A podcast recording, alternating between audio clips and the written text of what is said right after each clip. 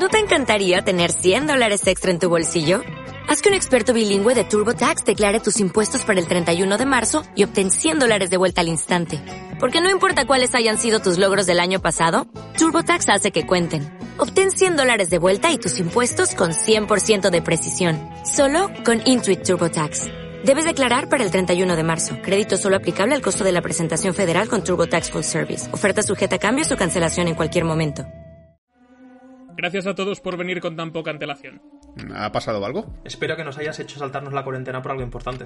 ¿Vas a repartir guantes? ¿Por qué solo yo llevo guantes? Voy directo al grano. Creo que he descubierto la razón de por qué nuestro podcast ha perdido audiencia. Hemos dejado de pagar a los bots. No exactamente. Han sido los nazis. ¿Qué? ¿Cómo? ¿Dónde? ¿Por qué? Como bien sabéis, los nazis siguen entre nosotros, en la sombra, y están dispuestos a impedir que Batseñales triunfe. ¿Y no será que podríamos ser mejores?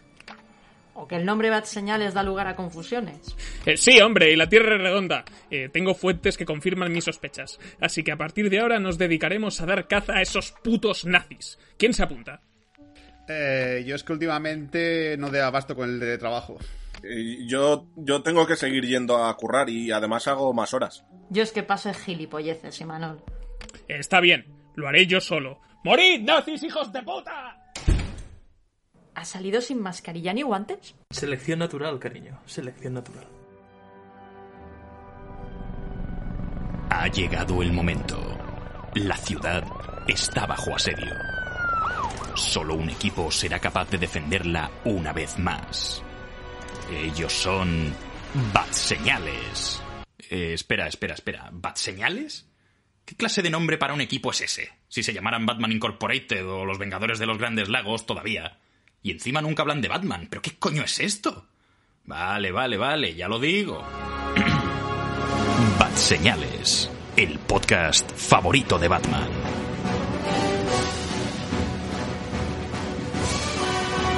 Hola y muy buenas a todos y bienvenidos a Batseñales. Estáis escuchando el podcast favorito de Batman. Feliz cuarentena a todos. Yo soy Emmanuel de Frutos y hoy nos hemos traído el gel desinfectante, los guantes de... de usar y tirar y las mascarillas para poder traeros un nuevo podcast esta semana, y para ello cuento con la compañía de Raúl. Sul, ¿cómo estás? Eh, muy bien, la verdad es que... Perdón, muy bien, perfectamente. Y por otra parte tenemos a nuestro tipo de incógnito, Juanga. ¿Qué tal tu infiltración en Estados Unidos? Muscle tough a todos. eh, eh, ah, no, yo no disimulo. Y por otra parte tenemos a nuestra pareja cazadores de nazis, Dani y Vero. ¿Cómo estáis? Estoy contento de celebrar Shafta en estas fiestas tan distintas. Echo de menos el chucrut. Más el tof a todos. El... Bueno, esta semana Shalom, vamos... hijo puta. Shalom, hijos de puta. eh, esta semana vamos a dedicarle nuestro nuevo podcast a una serie de Amazon, de Amazon Prime Video, llamada Hunters, Cazadores, Caso dos, eh, Cazadores, eh, creada por David Weil, producida por Jordan Peele y con un reparto bastante curioso, bastante interesante, entre los que podríamos destacar sobre todo a Al Pacino, acompañado de Logan Lerman. Tenemos a Lena Olin, eh, Carol Kane, Josh Radnor, bueno, de algunas caras que seguramente os suenen.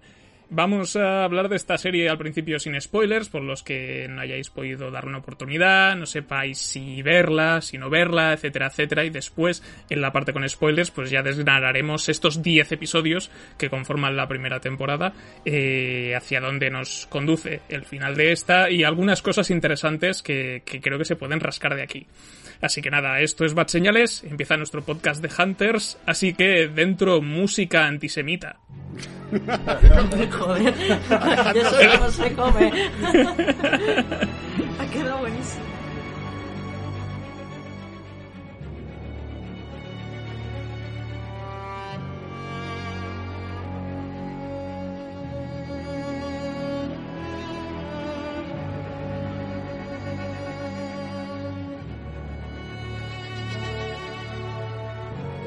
Empezamos con nuestro podcast dedicado a Hunters, eh, ya hemos dicho que hablaremos de esta serie al principio sin spoilers para que no os llevéis ningún disgusto para los que la estéis viendo o la queráis ver.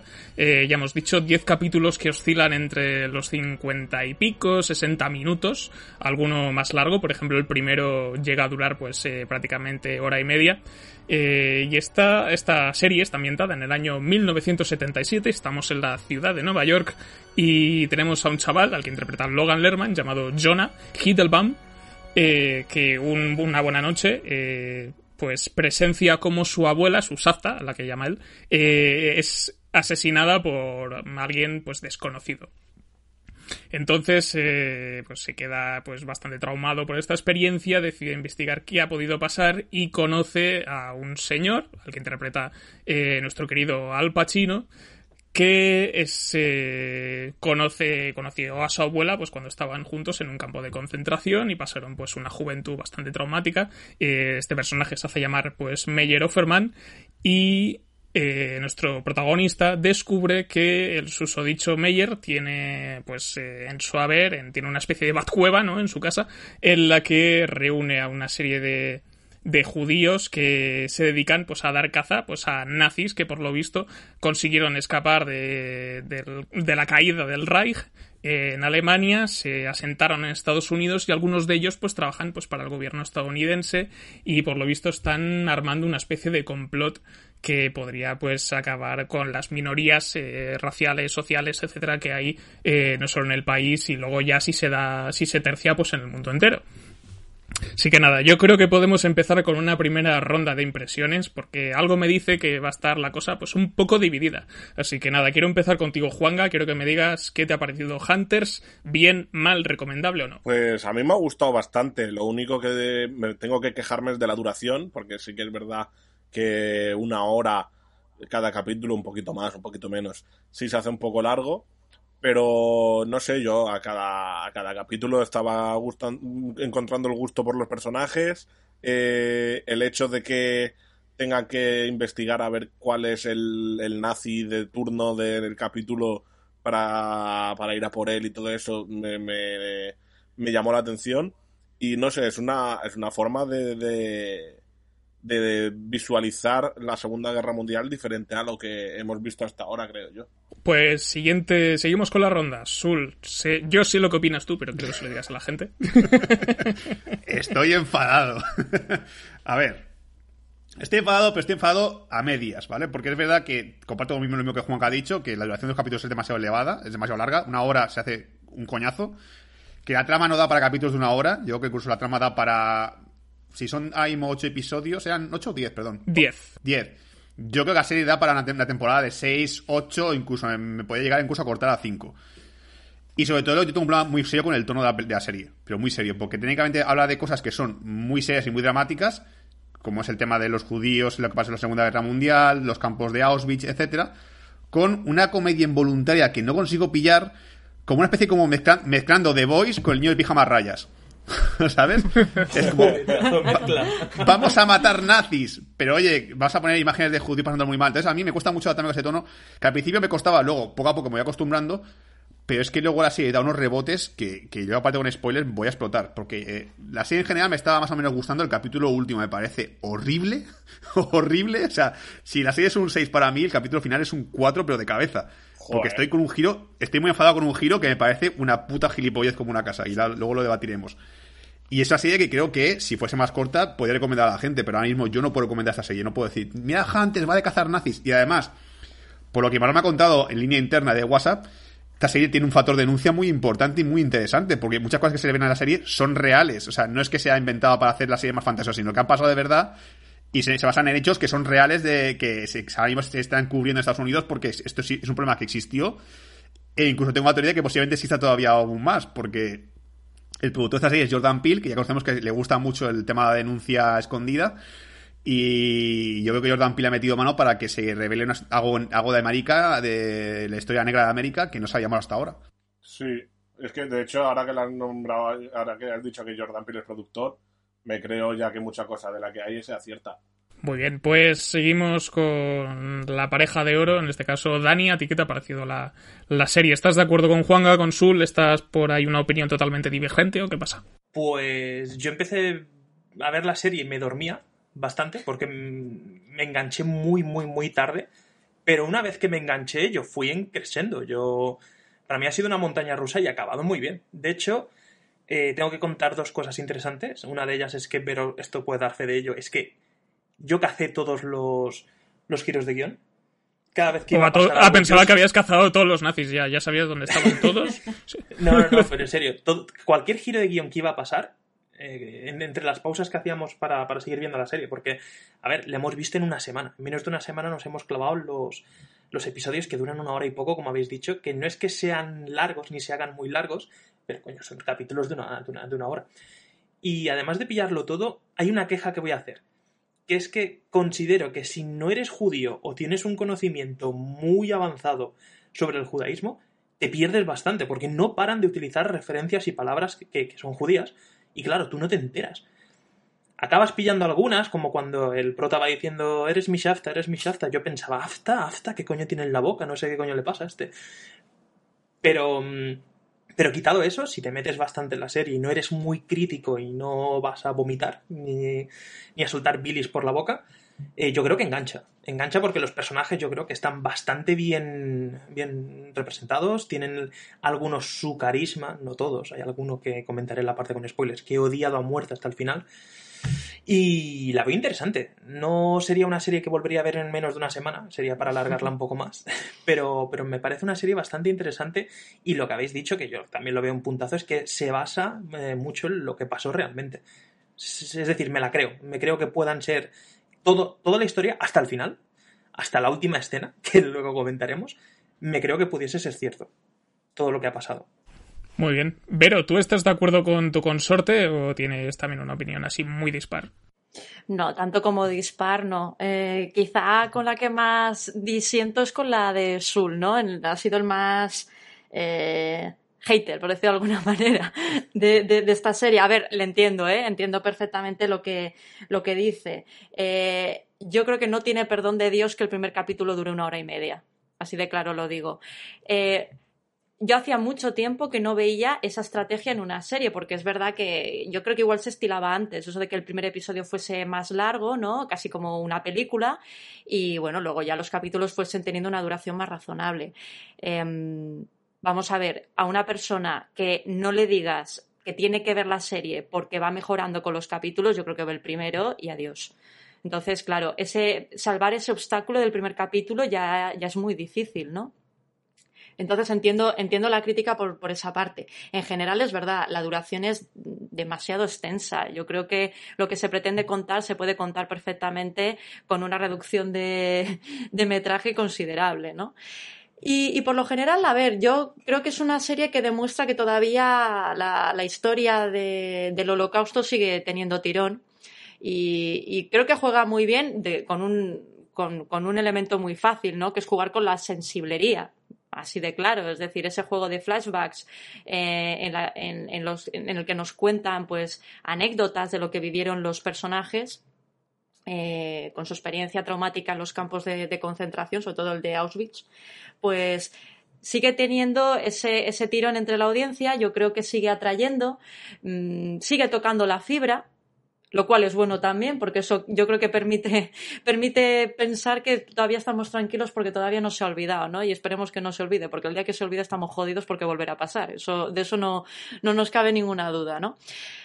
En general me parece una serie entretenida, me parece que está bien. Luego hablaremos con tema de, de la parte con spoilers de, alguna, de algunas cosillas, eh, cosas polémicas también, ¿eh? Ha habido polémica con el museo de, de Auschwitz por, por un, una cosita puntual que luego, que luego comentaremos. Y, y me gusta también eso, una cosa que me gusta mucho de la serie es lo que habéis apuntado antes, esa denuncia... ahí medio bueno, sutil, medio escondida, que se parecía que la, que la historia iba a ser muy sencilla, ¿no? Íbamos a ver a cazadores de nazis, eso ya lo hemos visto con Malditos Bastardos, incluso hay algunos momentos de, de pues de, de cierto realismo, ¿no? En la, en, en la violencia que, que recuerdan un poquito a, a la película de, de Tarantino, sin llegar a la maestría de Tarantino, por supuesto. Pero luego hay una una trama ahí velada, ¿no? Un elemento de denuncia ahí velado que me parece muy interesante que, que comentemos también, ¿no? En general yo creo que es una serie que, que, que se puede recomendar, que se puede, que se puede ver. Ahora, mmm, estoy completamente de acuerdo con, con muchas cosas que, que ha dicho Sul, sobre todo el tema de la duración. Eh, algunas cosas en el tono a mí no me han molestado, a mí me han llamado la atención, ¿vale? Eh, alguna escena en particular que te quedas un poco como diciendo ¿in? ¿Y esto a qué viene? Eh, pero en general yo creo que es una serie es una serie recomendable. Pues yo en general voy a coger un, un poco de aquí y de allá de todos vosotros, porque salvo quizás ese cabreo final que tuvo que ha tenido Sur con el final de temporada, yo no lo acabo de compartir del todo. No sé si es porque iba avisado ya o pues porque creo, creo que en parte también tiene, tiene que ser por esto, ¿no? Pero en general Hunters a mí me ha parecido una serie disfrutable. Y estoy totalmente de acuerdo con la duración de los episodios. Para el tipo de historia que es y... O sea, no dejan de ser cazadores de nazis. Y para el, el tono y el tipo de historia que parece que quiere contar, yo creo yo hubiese optado por capítulos de cincuenta minutos. Eh, igual, igual podrían haber sido diez también. El primero me parece un buen episodio. Además, curiosamente, es el que tiene mejor valoración en I M D B. Pero no hace falta, no necesito hora y media de primer episodio, no necesito eh, que una hora y ocho de otro tal. Es más, curiosamente, el capítulo que más me ha gustado de la temporada es el más corto, que dura cincuenta y seis minutos. Sí. O sea, yo creo que la duración tendría que haber ido por ahí en esta serie y podrías contar prácticamente lo mismo, recortando algunas escenas, igual contar menos de algunos personajes, pero bueno. Eh, en todo caso, yo creo que Hunters es una serie que he disfrutado, pero que... creo que daba mucho más de sí eh, para la idea que tiene y para también el, comple- el la parte de denuncia que hay, porque es lo que ha dicho Sulu es verdad. O sea, hay un momento, en, a partir del cuarto o quinto episodio, que empiezo a, a detectar cosas eh, con, que luego explicaremos en la parte con spoilers, que, que me hacen que, que, la, que la serie tenga más capas de, la que, de las que yo pensaba y que me parezcan muy interesantes. Y es el podcast en el que más apuntes he tomado. Estaba buscando cosas en internet y tal que me parece que son interesantes comentarlas. Y por otra parte es que creo que también tiene cosas muy interesantes. Hemos hablado de algunos personajes. Yo creo que hay algunos que están bastante bien desarrollados. El de Logan Lerman, el de Jonah, eh, tiene un arco de personaje que creo que es muy sólido. Y ese, ese descenso a los infiernos que hace a lo largo, a lo largo de diez episodios. Y algunos secundarios que creo que también funcionan muy bien. Eh, por desgracia no todos son tan atractivos, donde sí que hay cierta gracia también es con, a lo mejor con Dylan Baker como Biff Simpson, que es eh, que interpreta pues a uno de estos antagonistas que tiene la, la serie, que para mí era bastante disfrutable verle, verle en pantalla. Luego ya otro tema, eh.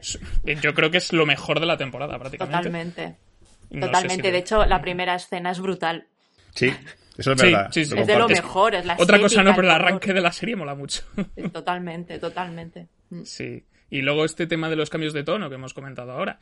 Eh, a mí personalmente, cuando lo hace, me gusta mucho y creo que las escenas están muy bien planteadas, pero yo hubiese preferido que lo hiciese más a menudo, porque al final lo que me da la sensación es que es como una especie de, de Wolfenstein, ¿no? Del videojuego Wolfenstein, pero muy de tapadillo, muy de tranquis. O sea, uh-huh. Yo hubiese ido más a sac- más a saco.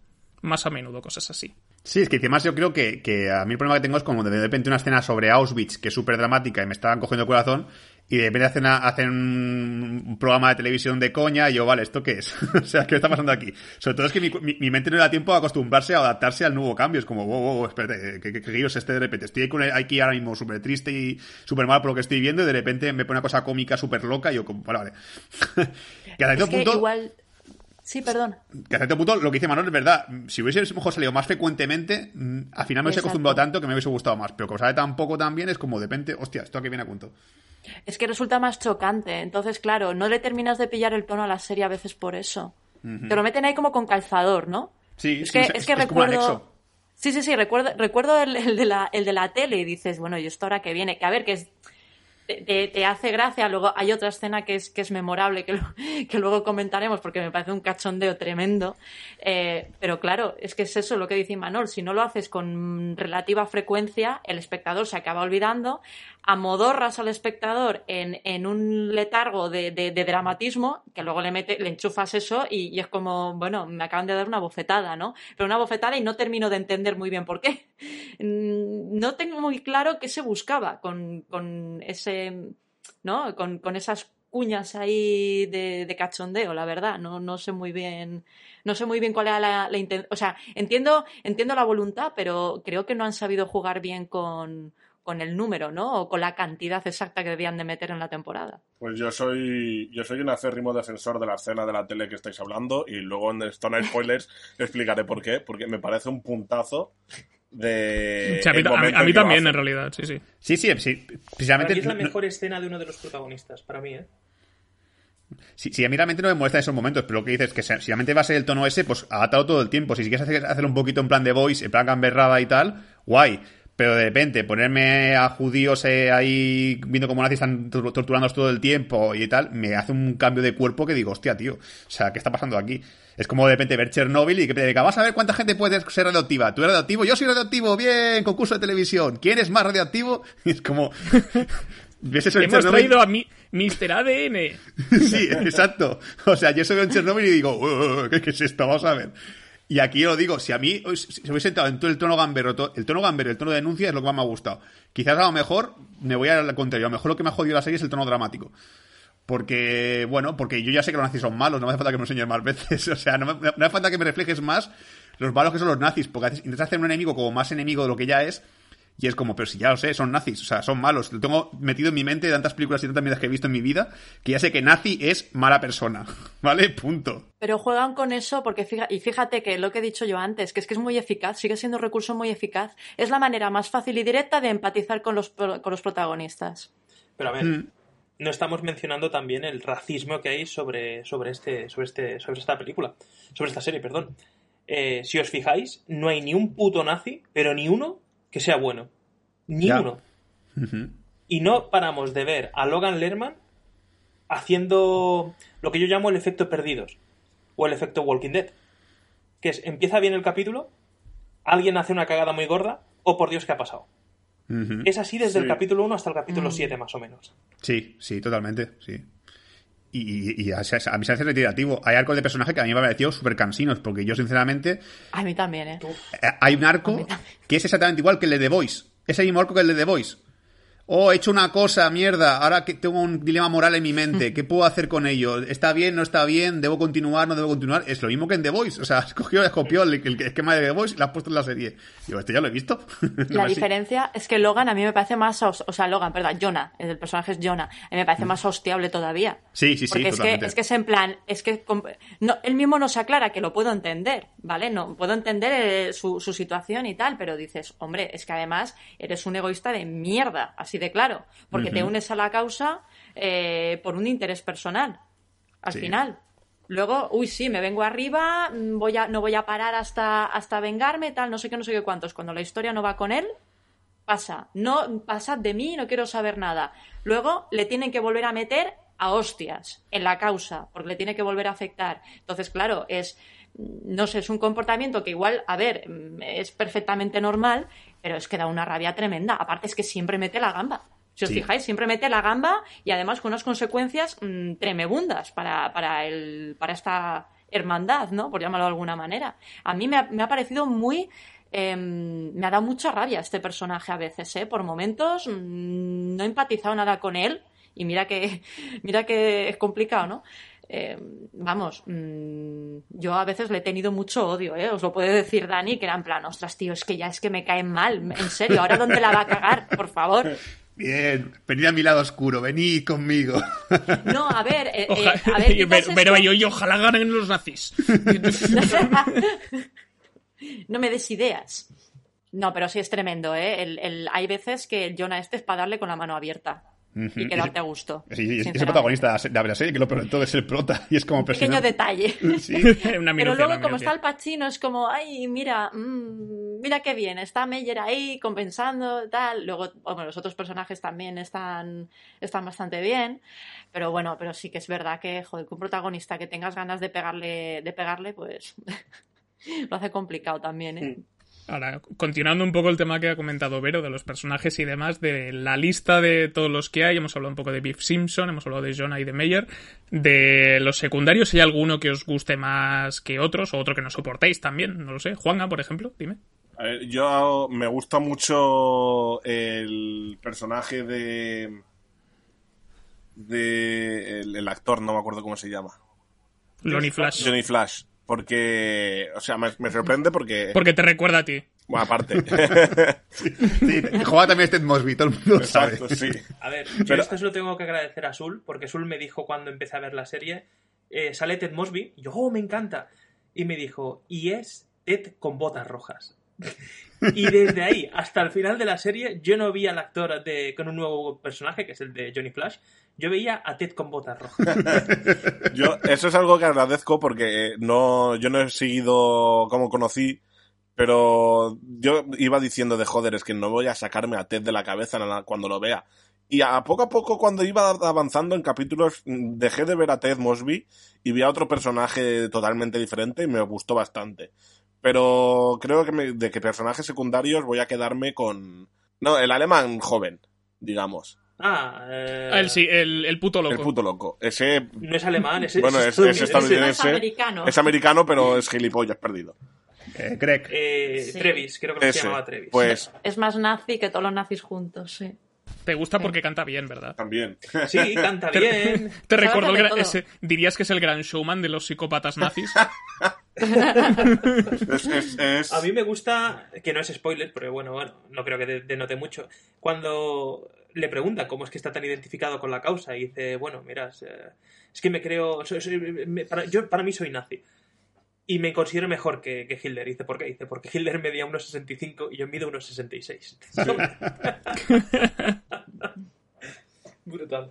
Pero sí, para mí es uno de los mejores personajes de la serie. Como villano me gusta Muy mucho bien. Porque es malo. Sí. Es que es malo de... Y no es nazi, que es lo mejor de todo. Porque no paran de ponerte, lo que decía antes, no, no paran de pintarte a los nazis como malas personas. Tú sabes que, que cuando salía un nazi era malo.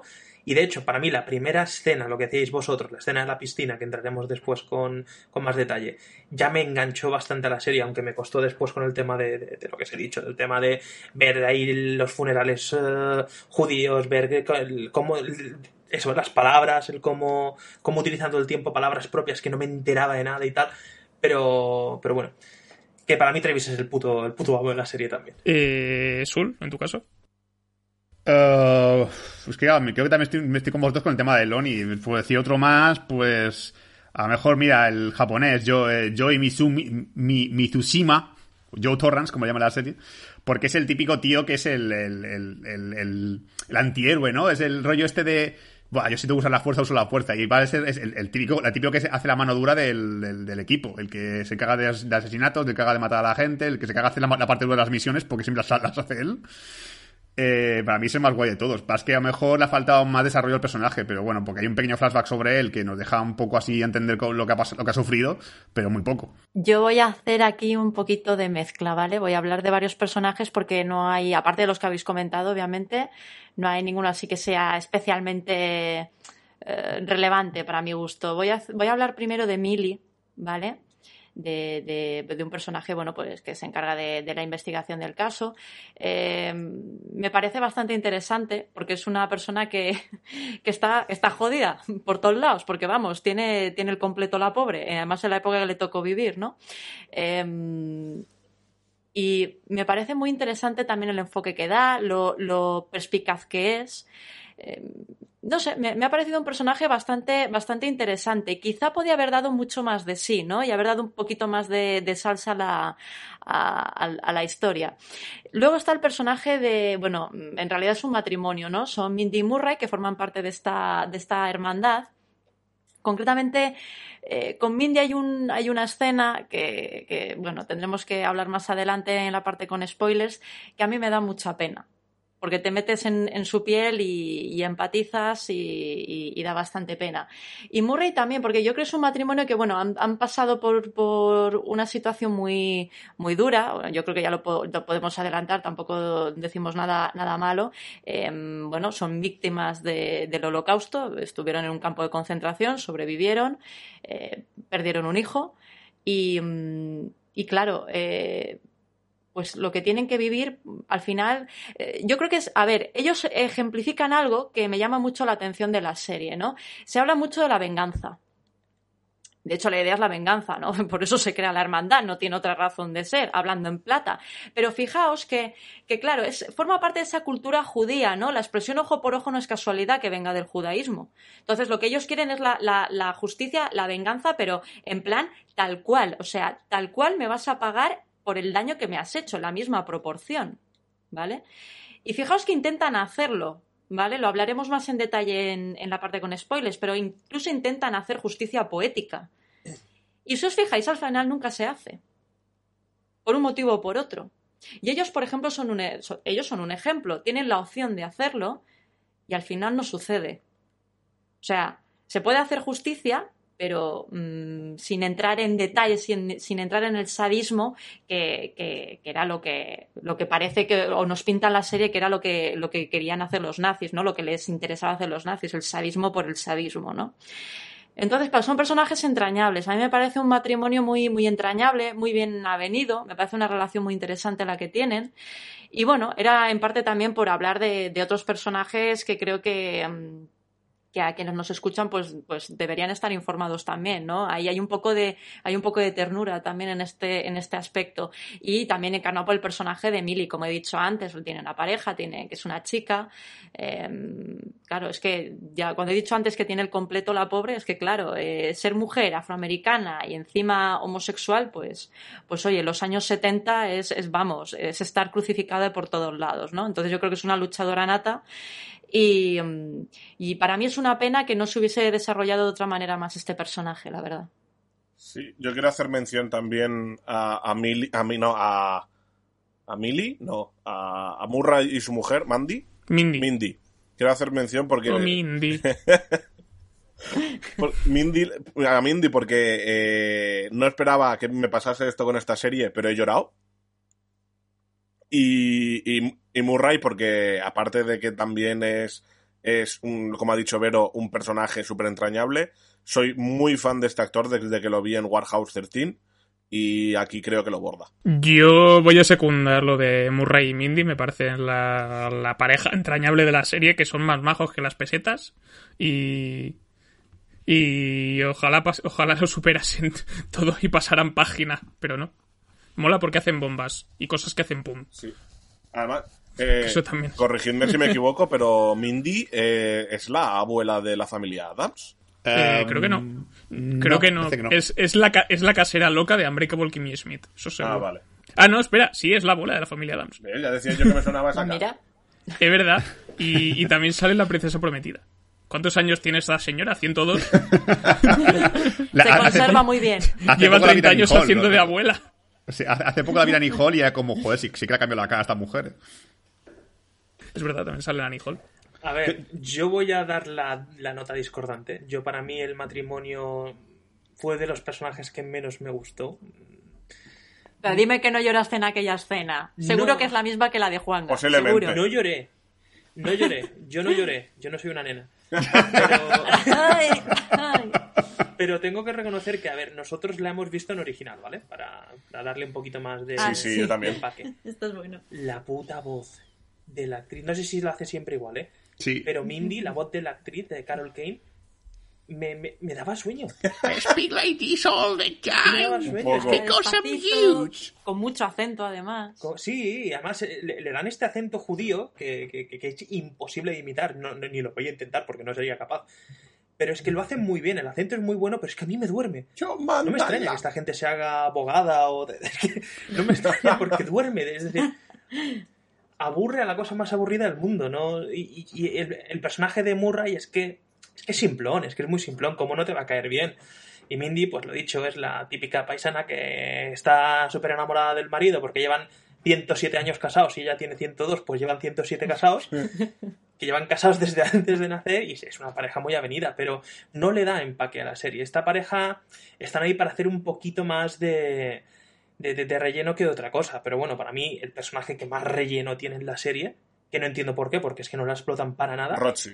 Es el personaje de Roxy. Y tanto. Sí, sí, sí. está ahí para darle diversidad al grupo. Punto. Sí.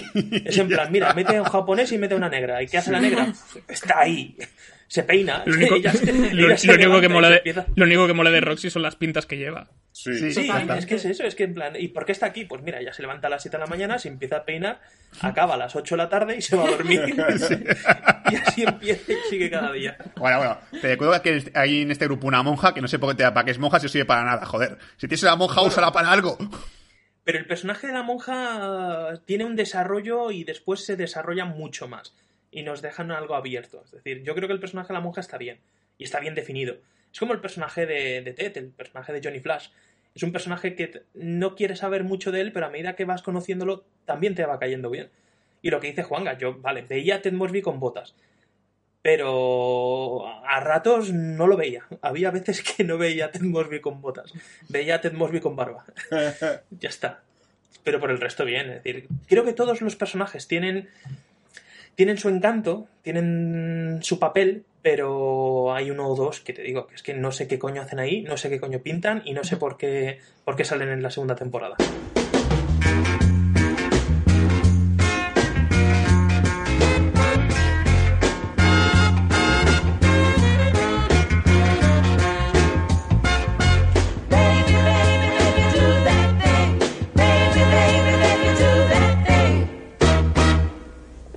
Entramos en la parte con spoilers de Hunters Season uno, primera temporada. Eh, vamos a desgranar cosas importantes de la serie. Ya hemos dicho eh, que tenemos algunos altibajos en esta historia. No sé si queréis empezar por alguna cosa en particular. Yo ya he dicho, tengo varios apuntes de cosas que me gustaría destacar. Sé que Vero ha hecho unos cuantos también.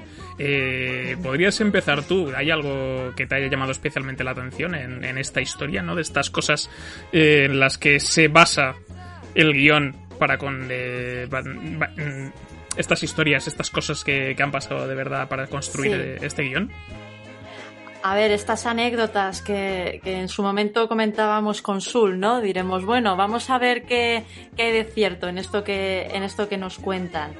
Eh, hay una anécdota bastante, bastante famosa, yo creo que ya se cuenta en el primer episodio, que es un ejemplo de, o, o pretenden ilustrar en la serie el sadismo que tenían los nazis en, en los campos de concentración, ¿no? Que al final los prisioneros estaban a merced de, de auténticos taraos. Y un ejemplo de ello, pues, es un ajedrez humano. Entonces, claro, eh, esta escena ha sido muy polémica, porque no es real. Vale, entonces dices, bueno, si, si no es real, porque es polémica. Bueno, pues porque ha llevado al, al Museo de Auschwitz a, a decir que hay que tener cuidado con este tipo de, de demostraciones, aunque sea en ficción, porque lo que dicen es que cualquier falsificación de la realidad, eh, leo tal cual, es irrespetuosa y peligrosa para la conservación de la memoria de lo que ocurrió en la Segunda Guerra Mundial. Entonces, claro, eh, en el sentido de que Eh, lo que yo creo que temen también en, en la comunidad judía es que no es que, nos, no es que se olvide lo que ocurrió, es que se niegue, ¿vale? Y se utilicen este tipo de anécdotas que son falsas para negarlo. ¿Veis cómo no ocurrió? ¿Veis cómo no era para tanto? ¿Veis cómo no estaban tan locos? Ese es el problema y es lo que tanto temen. Entonces, esta escena ha sido polémica por eso, porque es verdad que habiendo otras anécdotas, por desgracia, reales, pues bueno, todos los conocemos, ¿no? Al final, por desgracia, es cultura general, ¿no? Los experimentos de Mengele, eh, pues las atrocidades con, con, con, con, con experimentos en niños, en gemelos, etcétera, etcétera. La cámara de gas, la sauna. La, estas cosas, pues claro, conociendo estas cosas que realmente existieron, ¿por qué se, se recurre a una anécdota falsa, ¿no? Esa, esa es la idea. Entonces, bueno, eh, a mí me pareció curioso averiguar un poquito sobre, sobre este, esta anécdota, ¿no? Este, este suceso. Y bueno, eh, la polémica ha estado, ha estado servida, ¿vale?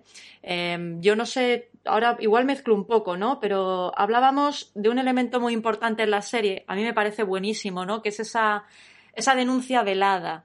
Esa idea, que esto es rigurosamente cierto, ¿no? De que miembros de las altas esferas de, del gobierno nazi no solo consiguieron huir y escapar de los juicios de Nuremberg y de, de otros procedimientos judiciales que hubo, que al final fueron un poco de, de, de cara a la galería que otra cosa, sino que encima fueron muy bien eh, protegidos, no solo por el gobierno de Estados Unidos, nos consta de alguno de Brasil, de Argentina, etcétera. Y, y claro, eh, aquí lo que pretende decir la serie es que es que encima era por el interés te quiero Andrés, es decir, al final, eh, vale, sí, son uno, son nazis, es todo lo que tú quieras, eh, Estados Unidos ha estado en la, en la guerra más cruenta de la historia de la humanidad por culpa de ellos, pero ojo, que tienen a las mentes más brillantes. Y necesitamos a las mentes más brillantes, porque ojo que tenemos aquí a los soviéticos, no vaya a ser que nos pisen los talones, y bueno, era una cuestión de, de a ver quién la tiene más larga, ¿no? Sobre todo en, en, en el aspecto de la carrera de la carrera espacial.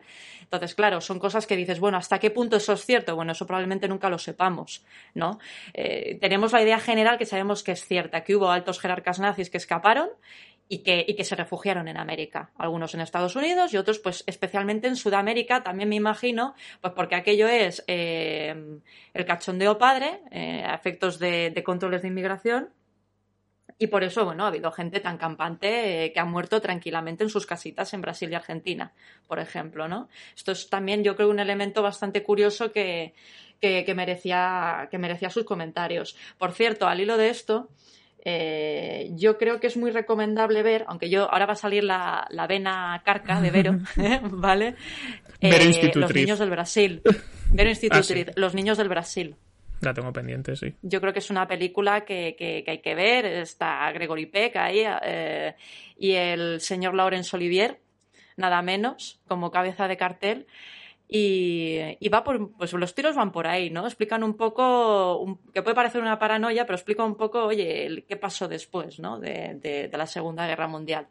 Ya corto, ya cierro la parte carca de ver. No, no, no, a mí la parte que más sí, me interesa sí. Ahora mismo. No, no, yo, quería, yo quería desarrollar un poco más lo que has comentado, Vero, esto de los altos cargos, porque en la serie se habla sobre, sí. o se descubre más adelante, a mitad de la temporada más o menos, eh, nuestra gente del F B I descubre la llamada Operación sí. Paperclip, que existió de verdad.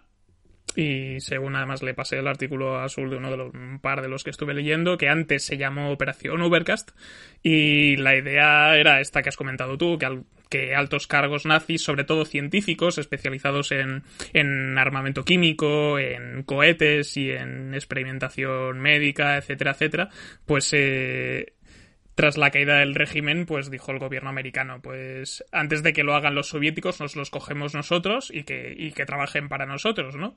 Creo, además usan en la serie una metáfora muy curiosa, que ahora no sé si me saldrá, que era que si tú tienes, no sé qué cosa dicen, no la vas a, si tú tienes algo no lo vas a tirar, sino que lo vas a aprovechar. O sea, como dando a entender que no vas a ejecutar a unos nazis que te pueden ser útiles. Eh, entonces, entre ellos, que también sale en la serie, se le menciona, es Werner von Braun, que era que era básicamente, pues, tuvo un papel súper determinante y súper importante para que la carrera, la carrera espacial la ganase Estados Unidos, porque estuvo trabajando para la NASA eh, con el desarrollo de cohetes y demás. Y creo que también este, eh, este Von Braun también se le menciona, creo que también es personaje en la serie de For All Mankind de Apple T V, eh, sobre, que no la he visto, pero por lo visto va sobre un, pres, un pasado alternativo en el que la carrera espa, espacial la ganan los soviéticos. Y pues, con nuestro querido amigo Joel Kinnaman, espalda de nadador. Si alguien la quiere ver, pues... ¿Ah, sí? diez capítulos, creo que está renovada por una segunda temporada. Eh, el caso también es que esta Operación Paperclip, hay, uno, hay un equivalente soviético que se llamó Operación Osoa Bajim, o no sé cómo se pronuncia, que se consiguieron llevar pues a dos mil científicos alemanes, más o menos. O sea... Quiero decir que esto está documentado, o sea, por lo visto J. Edgar Hoover estuvo pues, por ahí metido detrás para, para traerse nazis a los Estados Unidos y que hicieran cosas nazis. ¿No te parece un poco raro que actualmente justamente Estados Unidos sea un país con mucho racismo y Rusia también? Sí. No sé, ¿qué decirte? No sé si a lo mejor hay una última conciencia. A mí me ha dejado muy rayado esa información porque yo no la sabía y es más, si así se intentase más en esto... A mí me salía aquí encantadísimo. Si fuese esto en lugar de lo que ha sido, que es eso, un, un The Boys un poco así matando nazis, fuese un, algo tipo Chernóbil de investigar esto, lo que ha ocurrido, qué ha pasado en el futuro, yo estaría encantadísimo. Que seguramente existe ya. Como tú me has comentado, está la parte de que... que bueno, la serie está ficticia en la que ganan los rusos, pero también habrá documentales seguramente que te certifiquen todo este tipo de información. Yo ahora mismo la, peli- la película sí. de Figuras Ocultas, si me la veo, la voy a ver de otra manera diferente. Sí, porque creo que hace un par de años también se juzgó a un, a un nazi que tenía, no sé cuánto, creo que tenía noventa y pico años. O sea que todavía se sigue trabajando en el tema.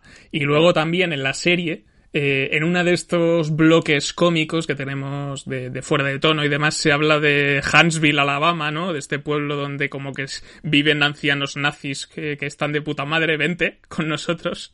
Esta es la escena que yo decía antes, que ha sido de, de los puntos sí. graciosos, a mí la que más gracia me, me, me hizo, la verdad.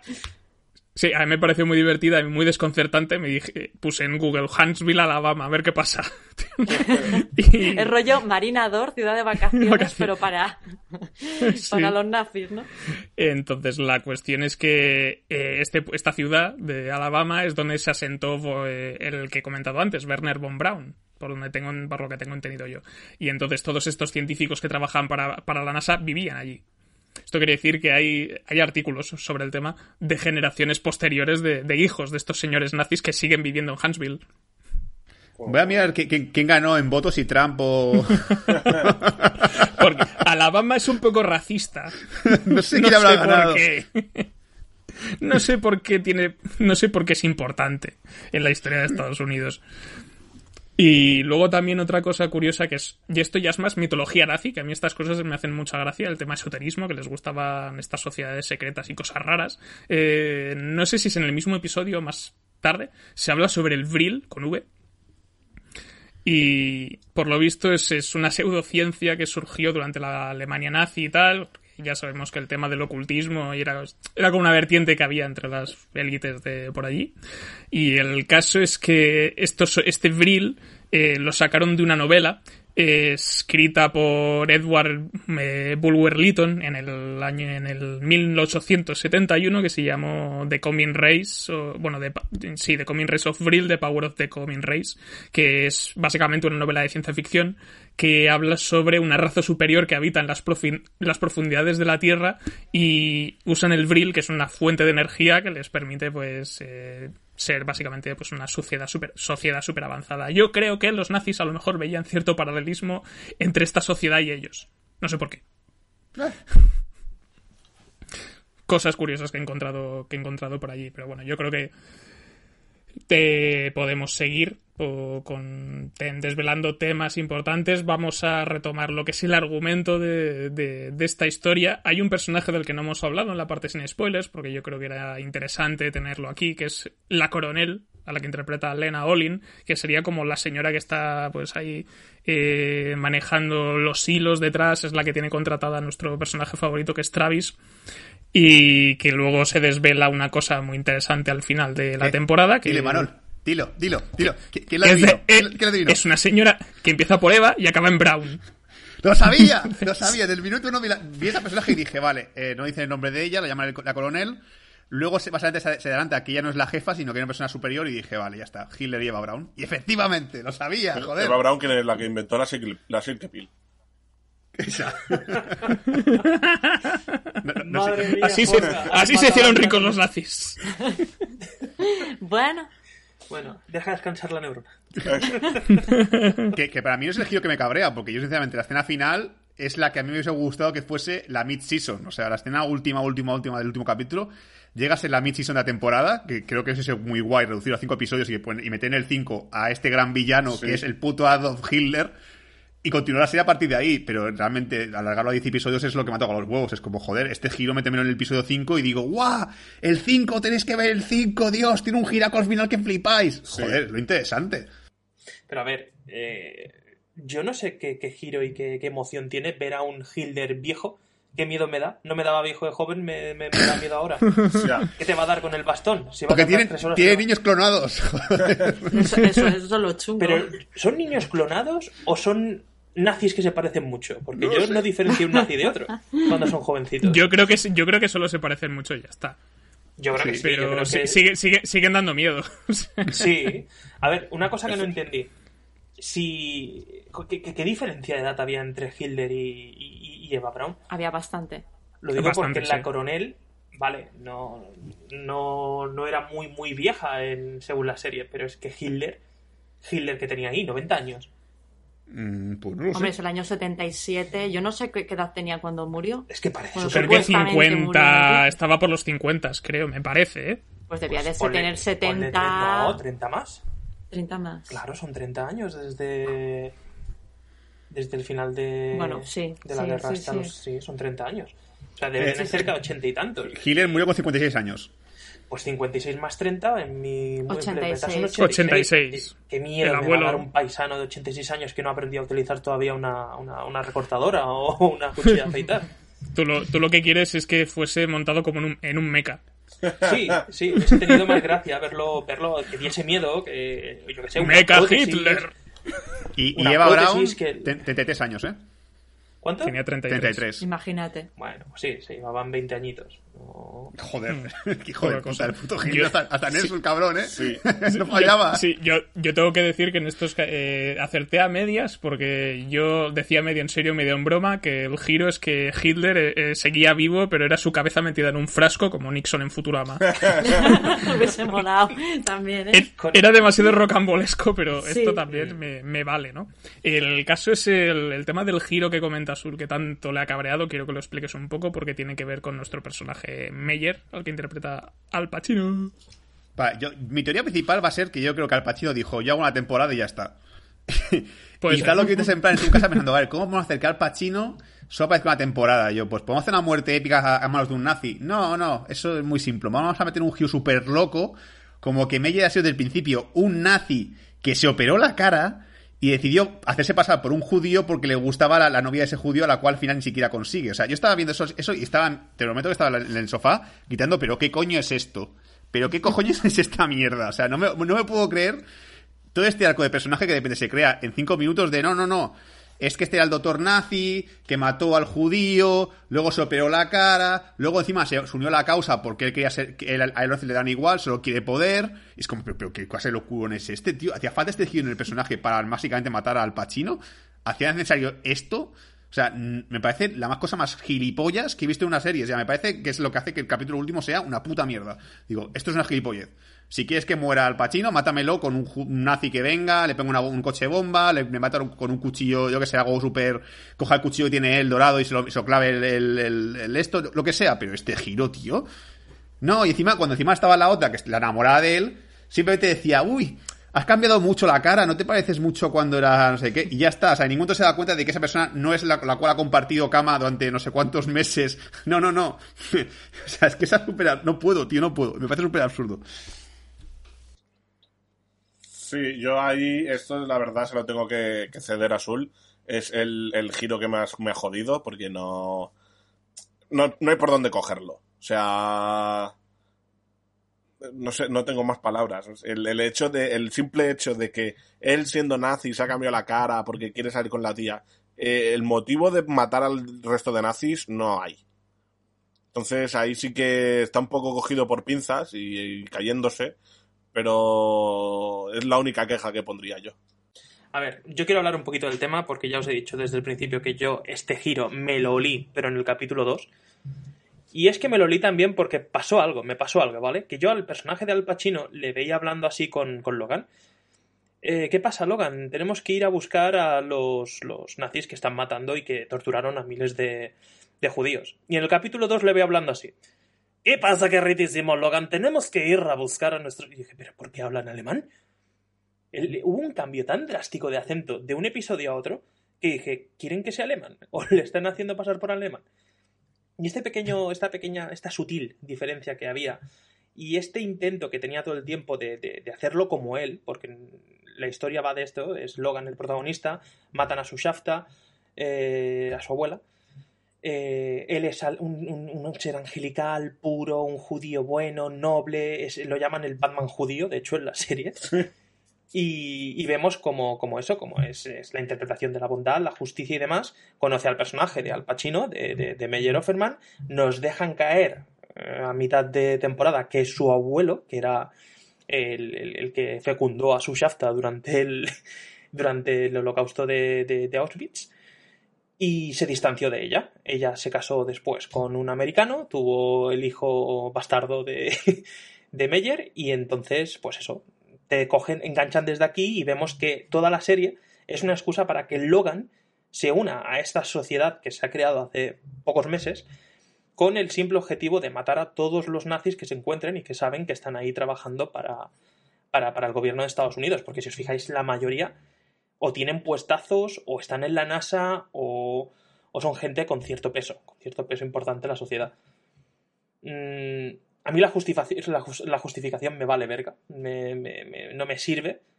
Y lo que me putea es eso, que desde el capítulo uno hasta el siete, como que tiene dudas, no se atreve nunca a matar, no se atreve nunca a dar el paso, les ayuda, en cierto punto les ayuda, eh, ayudando de una manera que, como ha dicho Vero antes, les pone a todos en peligro y llega a peligrar la vida de todos los integrantes de, de, de la banda. Y ver cómo al final Logan, por eh, motivo X, yo creo que realmente ve que se empieza a mojar, que le empieza a afectar, porque... mientras que habían matado a judíos hace treinta años y él no, no, no iba con él la cosa, a mí me la pela todo el que haya muerto. Ahora, cuando matan a mi amigo... oh, aquí ya me molesto. Los nazis han matado a mi, a mi amigo, así que yo ya ahora tengo que empezar a matar. No entendí muy bien lo de las visiones de su abuela. Porque empieza viendo a la abuela, la abuela le dice, no seas como ellos, Peter. Digo, Logan, no seas malo, sé bueno. Y como que le hace caso, y los últimos capítulos ve a la abuela y suda de ella. Dice, no, no, es que lo que quieres es que mates, no sé qué. Sentido, ninguno. Coherencia, tampoco. Yo, yo eso no lo entendí, es que no lo entendí. Ve a la, a la yaya y pasa de ella. Vale, perfecto. Se ha convertido en un matanazis. Lo que seguramente estaba buscando el personaje de, de Al Pacino. Pero es que no le veo ninguna justificación. Es que te, te digo, yo entiendo la justicia de, de eso, de que digan que ellos son el... el, el el abogado, el juez y el, y el verdugo de, de todos estos nazis que, que mataron a tantos millones de, de judíos durante, durante la guerra. Pero de ahí a que nos vendan un personaje en el que no quiere hacer nada hasta que no le tocan sus, sus juguetes, pues no sé. A mí esto no me gustó. Y tampoco me gustó la inmortalidad del personaje de, Johnny, de Lonnie Flash. Que le apuñalan y le hacen de todo y el tío sigue al día siguiente como de fiesta. Es que no... Brutal, brutal. Yo flipé con esa mierda. Se mete en el giro dramático de hostia, han acuchillado a Lonnie Flash y se ha quedado ahí medio encima coincidiendo con el apagón de Nueva York, que eso fue real además, el apagón de Nueva York, aunque supongo que no fueron nazis. Lo dejan ahí o hostia, el personaje de Lonnie Flash... A no ser... no, no sé si será. Pero ¿quién, y, y, ¿quién y, le salva? Le salva la monja. Luego decís que no tiene poderes de monja, tío. Pero es que no tiene ningún sentido, es decir, un tío, el personaje de Travis, que es que va a matar, va de huello, sabemos que cuando este clava el puñal o, o dispara, va a matar. Le clava un cuchillo en, en yo parece coño, en la barriga, coño, una puñalada en la barriga toda la vida mata. Es un, es un lugar muy delicado. Pues al día siguiente no es que no solo no tenga ninguna herida, es que el hijo de puta ni se inmuta. Como si no hubiese tenido nunca nada.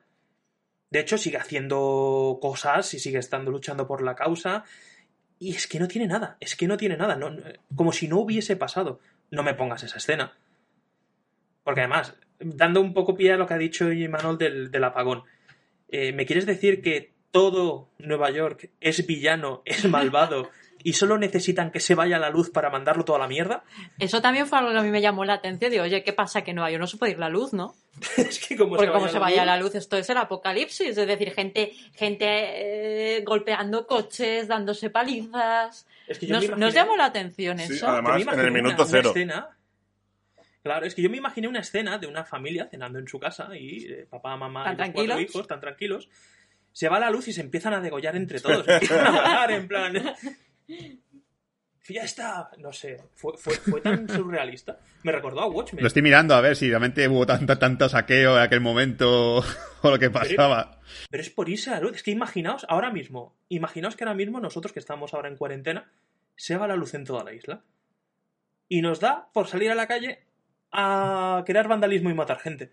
Porque no tengo, porque no tengo wifi. Como no tengo wifi, pues me dedico a matar gente. Es que, por Dios... Sí, yo tampoco sí, le veo mucho pues, sentido. Parece que ¿eh? sí, ¿eh? Sí fue así, ¿eh? O sea, que sí, el vandalismo se multiplicaron, especialmente en las comunidades afroamericanas y puertorriqueñas. Dijeron, ¿sabes? ¡Se ha ido la luz! ¡Uh! ¡A por la tele! es, es que, vamos, estos neoyorquinos tienen un peligro. No se los puede dejar solos, ¿eh?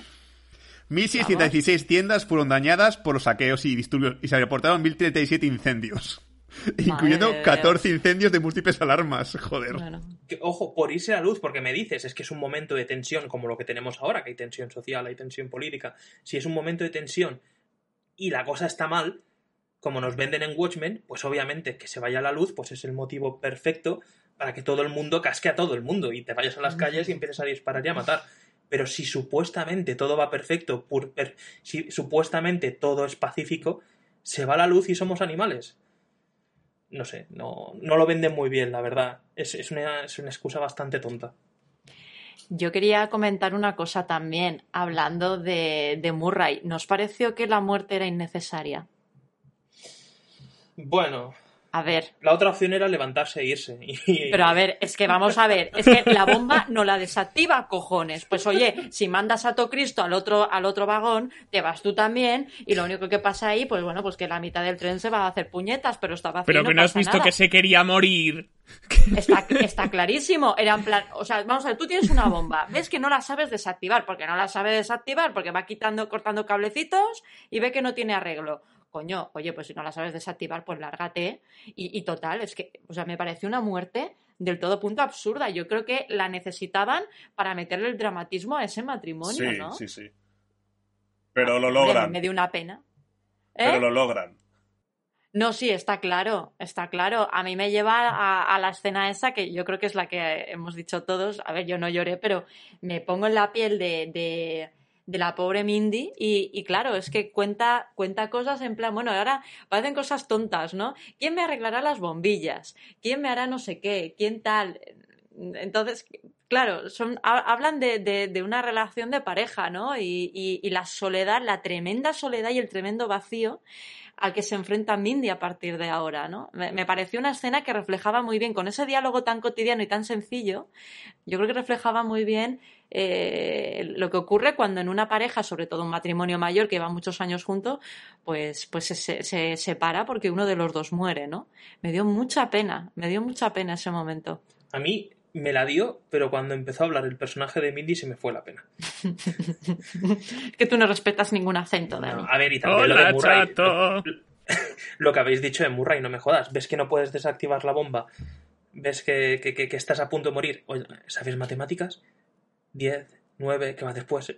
Pues cuando llega a cinco empiezas a correr, coño. Mira el personaje de Logan. Logan está a cinco metros de la bomba y no muere. No, le dice que se vaya, coño, pues vete tú también. Pero si se queda a cinco metros, es que lo que no entiendo es cómo no muere Logan. Es que, de hecho, yo soy Murray y le lanzo la bomba hacia él. No, oye, que yo no puedo. Patata caliente.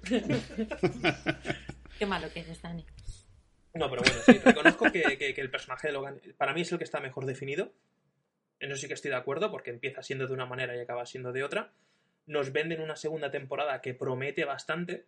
No entendí muy, buen, muy bien el motivo por el que la coronel secuestra al Japo. A, a, al Yo tampoco. De... No sé, para pa, pa decirle, mira, este es Adolf Hitler. Ah, vale, ahora te va a matar porque es chino. No sé, a, a, mí me, a mí me da la impresión, como por una frase que dicen, como que le van a lavar la, la mente para infiltrarlo. Sí... Sí, me yo creo, manera... yo, yo espero, yo espero algo así, con el típico, que tenga como la típica cicatriz en el cráneo, rollo el planeta de los simios, cuando, cuando Charlon Heston se encuentra con uno de sus compañeros y tiene una cicatriz en, el, en, la, en la cabeza súper grande y el tío se ha quedado lelo. Sí. Sí, sí. Yo me imaginé la segunda película de, de, de, de las pelis del dos mil de Star Wars, que iban a pillarlo, lo iban a empezar a clonar, igual que los niños rubios del fondo, del final del, del capítulo, iban a tener un ejército de Terminators chinos o Terminators eh. japoneses. Tenemos Pilila pequeña, pero grandes almas. Pero rubios, cierto, japoneses así, rubios. A, a, antes de que nos escriban nuestros amigos haters, que cada vez que dices Logan, que es el, el nombre del actor, es Jonah, ¿eh? El nombre del personaje. Jonah, Logan, es que yo creo que al final nos hacemos la picha un lío. Y a, ver, sí, y a, Loni, a Lonnie Flash, lo, a, y Lonnie Flash es, no es Johnny Flash. Sí, sí, ojalá. Sí, Flash es Johnny. Johnny Flash. Es Josh, Johnny. El personaje, Josh Radnor. Es que Logan me suena sí. bien. Es que yo también, igual que hemos dicho que para mí eh, Lonnie Flash era Ted, uh, para mí Jonah Haidt era Percy Jackson. Sí, sí. Buscando el rayo. Sí, es verdad. Buscando el rayo. Es que sí. Lo vi y dije, ¿pero qué hace Percy Jackson aquí con judíos? Y no, no, no pinta. No, no, pero, no que sea, pero, pero que use el tridente y ya está, ¿no? Que es más fácil todo. Ah, que por cierto, detalle curioso, eh, creo que todos los miembros del reparto que forman esta, este grupo de cazadores de nazis son judíos. Ah, bien. Logan Lerman seguro, Al Pacino también, Josh Radnor también es judío y creo que sí, creo que todos los que son los que ah, mira, nazis son, son judíos. Oh, incluso y... Roxy. No sabemos. Es que no sé, es que no sé. Roxy es judía en la serie, es que no me acuerdo. No, claro. no, creo que no, no pero solo es afroamericana. Sí. Solo, solo, solo, solo es negra. Es que el personaje de Roxy y yo no, y de Joe no, no son ninguno de los dos judíos, pero están ahí como, como matones o como gente que, que, que lucha por ellos cuando realmente... Bueno, son, que... son, bueno, son minorías. Sí, minorías que, que están como mercenarios para los judíos, básicamente. Yo estuve mirando también un poco que, hasta qué punto hubo realmente algún tipo de movimiento en plan vengativo contra los nazis que consiguieron sobrevivir, ¿no? Y, y hay alguna cosilla, pero poca cosa, lo digo porque, claro, dices, bueno, a ver la serie eh, que, en que se ha inspirado, ¿no?, para, para hacer esto. Y si no he visto mal, sí que hubo un, un grupo terrorista, que de hecho precisamente se llamaba Nakam, que se llama, bueno, quiere decir venganza, ¿no?, en hebreo, y... Y, y aparte de eso, sí que no ha habido más, más movimientos de estos. Me llama la atención porque es lo que he comentado antes, ¿no? Que, a ver, ahora no quiero sonar mal, pero eh, la, la, la cultura judía, ¿no?, siempre ha tenido muy, muy en cuenta esto del concepto de la, de la venganza. De hecho, cuando he dicho antes lo del ojo por ojo, claro, es que es la famosa ley del talión. Eh, forma parte de su, de su manera de ser, ¿no? Y, y es curioso que, que no haya habido en la realidad más movimientos... Eh, pues buscando un poco, pues eso, ¿no?, un poco la, la venganza. Y, y al hilo de esto, también quería sacar a colación el tema de las muertes poéticas, ¿no?, el querer hacer justicia poética. Quieren hacer justicia poética, sobre todo el personaje de Meyer, si os acordáis, pero no llegan a hacerlo nunca. Es decir, bueno, lo consiguen con algunos personajes, cor- me corrijo. Por ejemplo, con Gretel, la famosa química, que fue de las de las, de, de las piezas clave para desarrollar el gas ciclón B, eh, que luego fue contratada, según la historia de, según nos cuenta la serie, por la NASA, y que su papel también fue fundamental para desarrollar el combustible de las misiones Apolo, ¿no?, para ir a la Luna, mm. casi nada. Esta señora Gretel, si os acordáis, en una escena por momentos grotesca, eh, fallece gaseada, sí, en un baño, en un baño. Claro. En el, en el baño de, de, de su casa. Yo digo que la escena es grotesca porque ahí es... Porque es por su cuerpazo. ¿Verdad?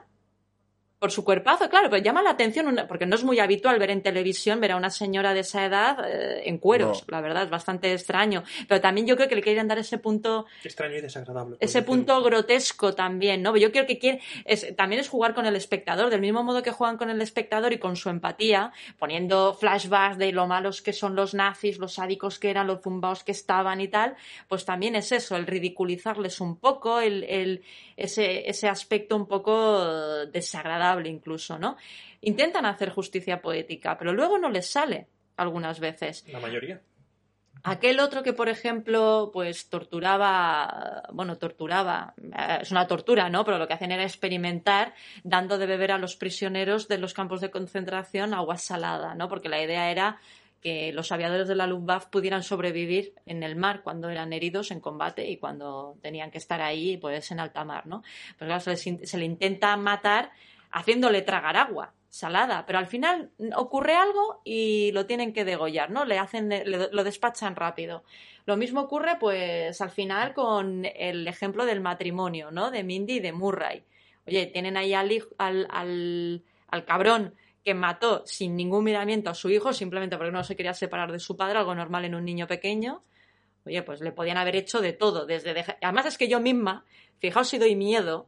Yo le decía a Dani, bueno, a mí se me ocurren mil cosas, ¿vale?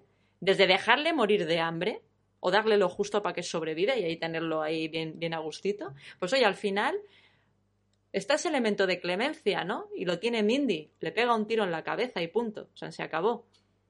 Al final me parece muy curioso, ¿no? Me parece muy curioso cómo está tratado el tema de la venganza en esta, en esta serie. Es que realmente es eso, yo creo que hay que diferenciar justicia de venganza.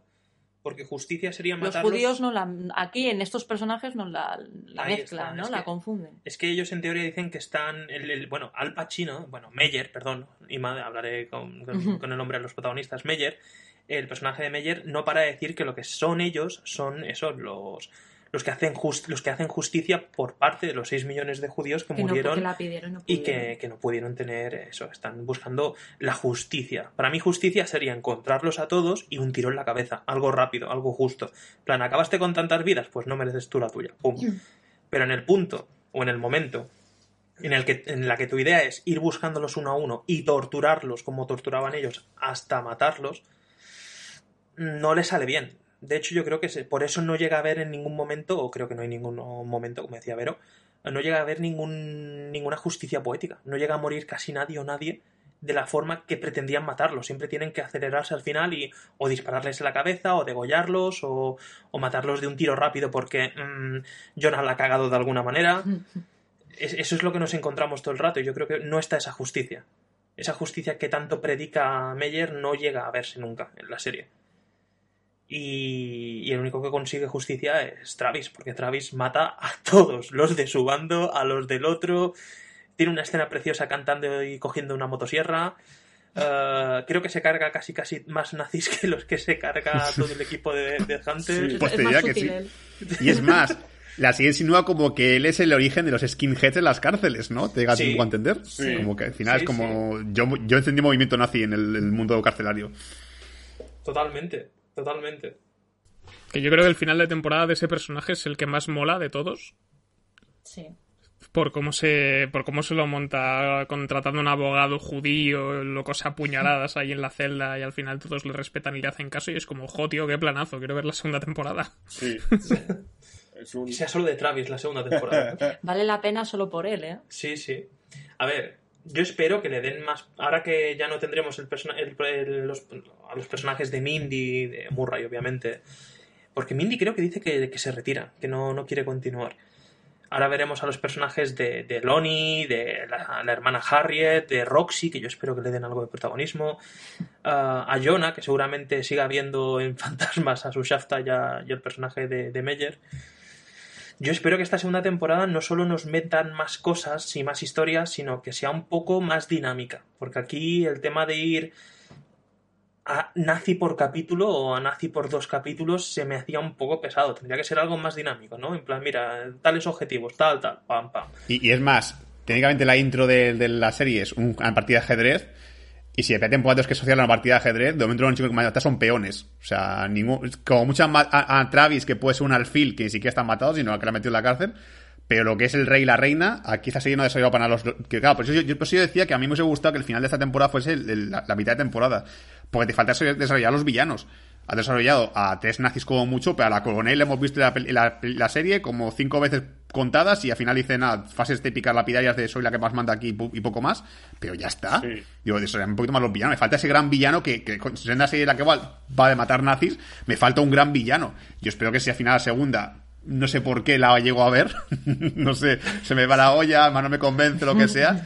Espero que Adolf Hitler tenga mucho papel y Adolf Hitler sea un viejo ya senil que se le va la puta olla. Yo quiero, yo quiero a Hitler que sale en Wolfenstein. O sea, el, Hitler el, que que sale... se, el, que se, el que se mea encima. El que se mea encima. Es, ese señor que vea a, a, su, a, su, a su ayudante, a su camarero o a su mayordomo, le dice, tú también eres judío, matadlo. Señor, llevo sirviendo de treinta años. Mátalo, que es judío. Quiero putas, pero putas nazis. Quiero eso, quiero eso. Pues quiero, quiero un, pues, Adolf Hitler desatado. Pues a mí me ha pasado lo contrario que a ti. Yo creo que el bando enemigo, si lo quieres representar como fichas blancas y fichas negras, como el ajedrez que has mencionado, creo que el bando enemigo, el, el bando de los nazis, está muy bien definido. Para mí el personaje de la coronel está muy bien. Y las piezas como los alfiles que hemos dicho, Travis y demás, los veo bien. En cambio, el, el, lo que es el tablero, la parte de las fichas blancas, creo que aún está por desarrollar. Porque a mí Jonah como rey no lo veo. Y no. Tenemos este pequeño... Este pequeño... Bueno, la organización que, que controla a la hermana Harriet, que quiere conocer a Jonah y demás, creo que nos falta mucho personaje por ver. Creo que aún no hemos visto las piezas más altas de, de, de la, de, del equipo de los cazadores, por sí, decirlo de alguna además, manera. Además, creo que como que ya te dejan intuir un poquito el sitio donde está metido la hermana Harriet, cuando habla con su contacto, que es una médico, le dice... Hablan como que ella ya estaba metida en una, en una secta cazanazis de estas. Exacto, ella ya tenía un bando que yo creo que está mucho más desarrollado y debe ser mucho más efectivo que el de los cazadores, que el de, de Hunters. Y ahora que los conocerán, pues serán un poco más activos, que eso es lo que yo espero, Jesús. Que sea algo más, no sé, más dinámico, algo que sea más, más, más rápido, más pim pam, matar a veinte nazis de un día, porque es que si vamos al capítulo por nazi a mí se me hace pesado, sí. La verdad. Yo me, ahí mo- ¿Tenéis? Perd- Ay, perdona. No, quería decir, ahora que has dicho Hunters, que creo que es una de las pocas veces que lo hemos pronunciado, eh, a mí me ha hecho gracia cuando... Cuando al final Jonah se presenta en, en, la, en el despacho del doctor pensando que es el, el, el, el lobo y todo eso, que se cambia el nombre por Hunter. Es como, eh, disimulas muy bien, chaval. Ay, no me había fijado. Sí, sí. ¿Qué ibas a decir tú, Vero? Qué curioso. Ay, perdón. No, a ver, era, una, era un comentario que quería hacer. Eh, volviendo al personaje de Meyer, ¿no os pareció demasiado forzado ese cambio de actitud de Meyer en el último episodio?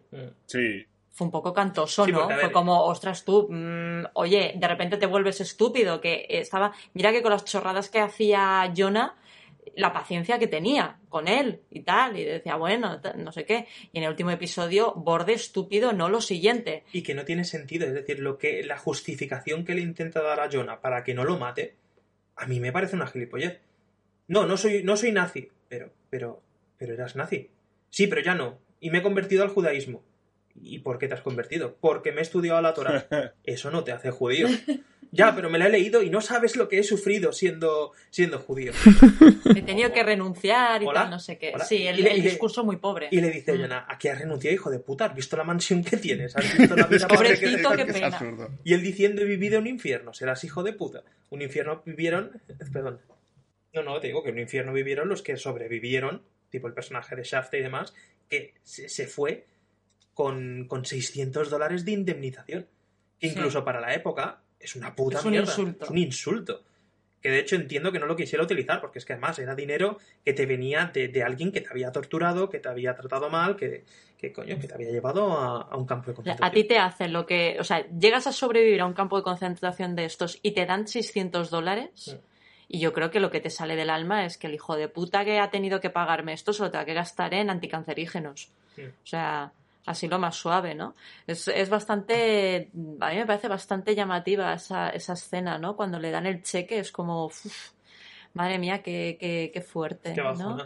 El, el, la escena esta de Al Pacino, de, de Meyer, perdón, cuando, se, cuando lo descubre Jonah, mmm, también es que me parece una, un, un montón de absurdeces una tras de otra. Llega a decir más o menos, si no voy mal, a ver si, si me corregís, si me, si me equivoco. Llega a decir algo así como que... Yo no soy nazi, yo no era nazi. A mí el nazismo me daba igual. O sea, yo tenía una profesión, yo era cirujano, a mí me dieron el poder en un, en un campo de concentración, en este caso, y yo tenía libertad y poder absoluto para hacer lo que quisiera. Y ahí eso me dio pie a funcionar pues a lo sádico y a hacer las barbaridades que hice y todo esto. Claro, eh, probablemente hubo muchos casos así, ¿eh? Que el nazismo era, la ideología era lo de menos, ¿sabes? Hay que tener en cuenta también que era obligatorio estar afiliado, al, afiliado, bueno, pertenecer al partido nazi para poder desarrollar según qué cosas. Por ejemplo, para ser juez, un juez en la Alemania de, de Hitler tenía que ser del partido nazi, por fuerza, si no, no podía ejercer. O sea, ahí ya la ideología, pues eso ya es problema tuyo, ya ven con ella de casa, aprendida. Pero me llama mucho la atención ese argumento tan flojo que tiene Meyer para decir, no, no, yo es que no era nazi, a mí es que me la sudaba, como si era un régimen comunista. Pero oye, chico, que no quita una cosa para lo que, para lo que, para las barbaridades que hiciste. Su excusa es, yo solo era un alemán que quería vivir una vida normal matando judíos. Y no me dejaban, joder. Yo, ca- yo no era nazi, pero casualmente, cuando me dieron la ocasión para torturar judíos y hacer con ellos lo que quisiera, me pareció bien. Yo te digo que Al Pacino había dado el episodio nueve, estaba hasta la polla y dijo, oye, mátame en el diez, que no quiero parecer. Duran mucho, sí. duran mucho. Yo ya no estoy para trabajar tanto. Lo, lo dijo, lo dijo, sí, lo lo dijo el día abuelo. antes de rodar, lo dijo el día antes de rodar el capítulo y tuvieron que reescribirlo todo. Sí, sí, o sea, es que me lo veo como esta... un abuelo diciendo, ¿cuánto dices que me pagan por esto? Pues estoy cansado, mátame. Al, al principio tal, sí, de puta madre, le hacemos cinco temporadas si hace falta, y al día, y al, y el día antes dijo, oye, yo paso, tío. Que soy Al Pacino. Me da pereza. Que, que, que me, soy Al Pacino, me, me, da, me da palo. Que, que vengo de hacer el irlandés y estoy muy cansado. Hombre, es que también vaya paliza al irlandés, ¿no? De tres sí, horas, sí. La, la puñetera película. Es que Lo estamos pero agotando ahí. Al pobre hombre. Está fuera, está fuera, están sido once o así. Pero sí, sí. ¿Qué me dices que los nazis son los malos? No, mata, mata. De todas maneras, un cambio físico también muy, muy brutal, ¿no? Porque yo lo recuerdo, no es no, no, no muy escuchimizado, pero sí muy delgado en, en la película de... ¿Cuál? Coño, la última que hizo. El irlandés. Estamos, el irlandés. Se lo acabamos de decir. Pero, ¿lo, lo habéis dicho? Que estaba sí. muy consumido. Sí. Ah, bueno, pues, no, que esta película... No, no, es por la barba. Pero me refiero que aquí lo veo hasta gordito. Aquí lo veo hasta... Es que en el irlandés lo veo y digo, bueno, este hombre puede salir a la calle y no se va a morir. Y aquí cada vez que se levantaba de la cama, digo, la vadiña. Es que se va a levantar, se va a poner los zapatos y la va, la va a palmar. También tengo, también tengo la teoría de que Al Pacino estaba un poco senil y la idea del giro fue suya. Seguramente puede ser. Eso también. No lo descarto. Soy Al Pacino, hago lo que me da la puta. Ha hecho un Frank Miller, ha hecho ya así sí, mayor. A, cosa la polla. El creador de la serie es el primer proyecto que hace. Voy a ver hasta cuánto aguanto. Y hablando de este asesinato, esta muerte que le hace Jonah al personaje de Meyer, ¿lo veis justo? ¿Lo veis uh, desproporcionado. desproporcionado? ¿Creéis que tendría que haber sido más directo? ¿Haberlo torturado más? ¿Qué opináis? Mira, como siga siendo los mismos guionistas, yo creo que la temporada que viene te vas, te vas a plantear a Jonah si lo que hace el matar nazis es bueno o es malo, ¿sabes? Que por Pero cierto... Bueno, luego lo digo. A lo que me refiero es, fíjate que, que, que es de los pocos personajes que, que, que torturan un poco, porque la mayoría acaban matándolos rápido, o les cortan el cuello, les tiran un tiro en la cabeza, o... Aquí, si te fijas, le disparan el pecho, pero no en el corazón para no matarlo directamente... Y después le apuñalan el pecho. Aquí yo creo que anuncian un Jonah que ha pasado de... Oh, Dios mío, que, que, que no soy incapaz de matar, es injusto, tal, no sé qué. Eh, y, y evoluciona de tal manera que acaba incluso eh, siendo un poco sádico. ¿Os acordáis que al científico... Un, poco nazi? un poquito nazi. ¿Os acordáis que acaba al científico torturándolo con unas pinzas mm. de electrocución? Sí. Y le tienen que parar. Porque seguía y seguía y seguía. Entonces, claro, entre esa actitud y luego la muerte de Meyer, como lo asesina, pues no sé, igual la segunda temporada nos pinta un Jonah bastante cambiadito. Sí, ad- además, aquí es donde voy. Perdón. Sí, que lo que le, le, para replicarla, pero aquí lo que decía de la justicia y la venganza. Yo creo que tan malo está siendo el personaje de Jonah con los nazis como eran los nazis con los judíos. Es que lo disfruta. En el momento en el que disfrutas la venganza... yo creo que ya pierde de todo el sentido la justicia que estás haciendo. Por eso te digo que este personaje empezó muy bien, como alguien muy, muy puro, alguien puro. Sí, alguien que no podía hacerle daño a nadie, que incluso veía como un nazi que sabía todo lo que había hecho, porque ya iban con la información antes de, de ir a por él, de todos los asesinatos que había cometido y demás, le daba hasta agua y le ayudaba. A, ah, que tú mataste a mi abuelo, pues mira... pues te mato, te disparo, te apuñalo y después te remato. Sí, ad- además es una cosa que están diciendo en la serie bastante, que es como que la SAFTA le intentaba llevar a su lado de luz, entre comillas, y evitar sí. que fuese a la oscuridad que había sacado Meyer por culpa de cuando mató a once judíos por rescatarla a ella, y luego como que te, te, te hacen ver que al final nada, que la luz a tomar por culo, ha caído en la oscuridad, es Darth Vader dos punto cero judío. Y, y, y de hecho ahí es donde más me choca, porque me hubiese molado mucho sí. de cuando le dice, no has dicho la, la la la pregaria que dijiste que ibas a hacer, eres más eres más oscuro que los nazis, no sé qué, que yo ahí lo veo bien porque el judío se ha hecho más oscuro que los nazis, tenemos algo que se puede rescatar, y la caga con eso de, no, es que yo soy el alemán este, de, no sabía qué pregaria ni de qué cojones, porque yo soy un alemán que me opera la cara. Es verdad también, es bastante, bastante absurdo eso, ¿eh? Sí, suena eso, suena que no quería hacer más capítulos Al Pacino y dijo... Está de ganado. Sí, es más, fíjate, si sí, sí, hasta la polla ya, que no sé, que, que me di cuenta porque dije, vale, sí. Al Pacino es una persona mayor y no lo va a hacer. El momento en el cual tiene accidente de coche, que se cae en el lago y todo el sí. tema, y la rescata la monja y tal... Cuando le rescata la monja no es Al Pacino el que está en el agua, yo te lo digo ya. Lo mejor, cuando saca Al Pacino, cuando saca Al Pacino a la, a la tierra, todo el tiempo, cuando saca el, el hombre del agua, sigue sin ser Al Pacino. En el momento en el cual se enfoca Al Pacino, está seco. Es como en plan... mis no me huevos me voy a mojar yo. Mis cojones. Al Pacino tenemos que mojarle para esta escena. No está para no. esos trotes. Eh. Estaba, dije, yo Hombre, me estaba animando, dije, está seco, tío, si tiene el pelo seco y todo. Joder, ni la mujer. Se lo secó en un momento, hombre. Esa melena al viento. Sí. Poder judío. Poder. No, es vale. que le, imagínate, yo, yo creo que es que metes al Pacino en el agua, en esas fechas se te muere. Bueno, se muere él y cualquiera de hacer un puto frío ahí del carajo. Por eso no querían jugar, no querían jugársela. Vale, yo por mi parte voy a decir la última cosa que quiero mencionar del podcast y ya me callo, ya no diré nunca nada más. Y es mi escena favorita de la, de la serie, que es el, el famoso anuncio de televisión del que hemos hablado, en el que sale el personaje de Lonnie Flash con una chica, una chica de color, una chica jovencita de color, que le dice, ¿cómo identificar nazis? Y dice, si tu vecino te saluda estirando el brazo en un ángulo perfecto de cuarenta y cinco grados, es buenísimo, es nazi. Y le dice a la chica, ¿tú cómo reconocerías a un nazi? Y dice, si es blanco. Y dice, pero a ver, no todos los blancos son nazis. Y dice, no, pero todos los nazis son blancos. Me pareció Buen, fantástica esa, buen esa, argumento. Esa regla de tres. Es un argumento perfecto, es en plan, si eres negro no te fíes de un puto blanco, o sea, nazi o no, porque es nazi. Yo también. Y ahí está, y ahí está el, el euro de Vox para demostrar lo contrario. Yo, yo también quería destacar, bueno, hablando chicos, de, sí. de, de hablando de esto, de, de los anuncios estos eh, que, que tienen el guiño cómico este que choca, pero que a, a mí me ha enamorado.